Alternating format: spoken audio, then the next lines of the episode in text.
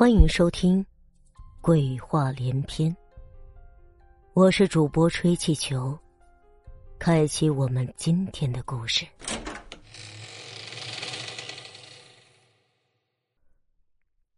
鬼洞。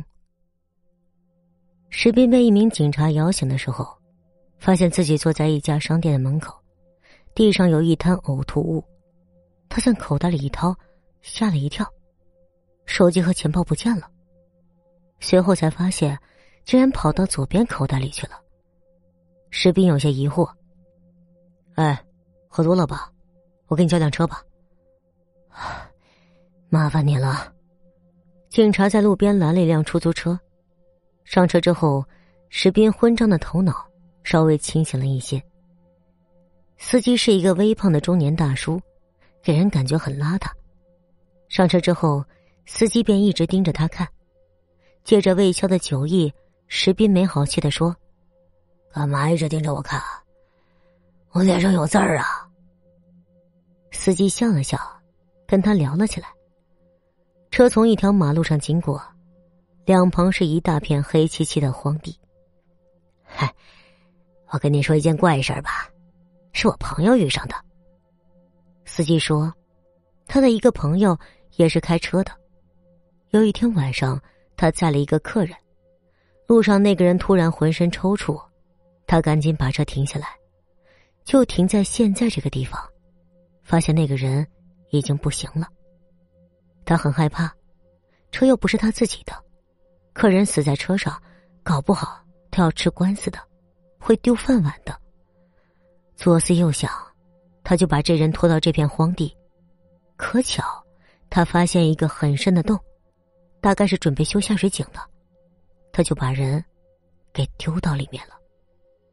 他以为万事大吉，可没想到几天之后，他又载了一名客人，竟然和那个人长得一模一样，连说话的语气、动作都好像是一个模子里面刻出来的。他拐弯抹角的试探了半天，那根本就是同一个人，只是客人完全不知道自己已经死了。石斌笑了笑，哼，师傅，在跟我讲鬼故事呢吧？不，这是真事儿。那大概就是巧合吧。人死，嗯，是不能复生的。哎，你说的对，人死不能复生。司机喃喃的说，好像话里有话似的。到家之后，司机递给石斌一张名片。上面有他的名字，王志国。他说下次打车可以打上面的电话。石斌来到公寓前，伸手摸钥匙，钥匙却跑到裤子左边去了。他心想，可真是活见鬼了。隔日一早，石斌去上班，打卡的时候提示指纹无法读取，他挨个的试，结果左手食指的指纹顺利通过。嗨。真是怪事儿啊！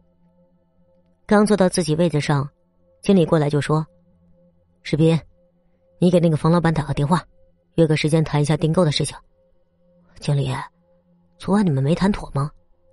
什么昨晚呢？我们根本就没有见过面。士斌暗暗诧异，昨晚那顿酒不就是和冯老板喝的吗？他渐渐意识到，周围有一些微妙的不同。大嗓门的王姐居然变得很文静，每天九点准点来清洁的阿姨换了人。同事小王打球摔断的腿，本来是左腿，可小王打着石膏的却是右腿，真是奇怪啊。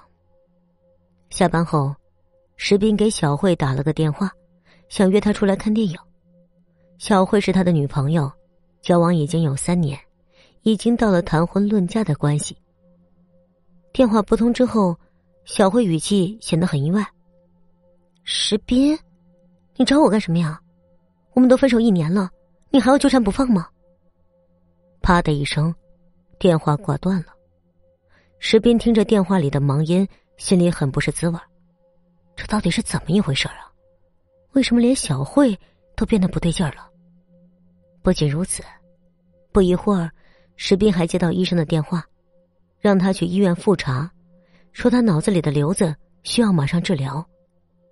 大骇之下，石斌立刻跑到医院去检查，可 CT 显示他脑子里没有任何的瘤子。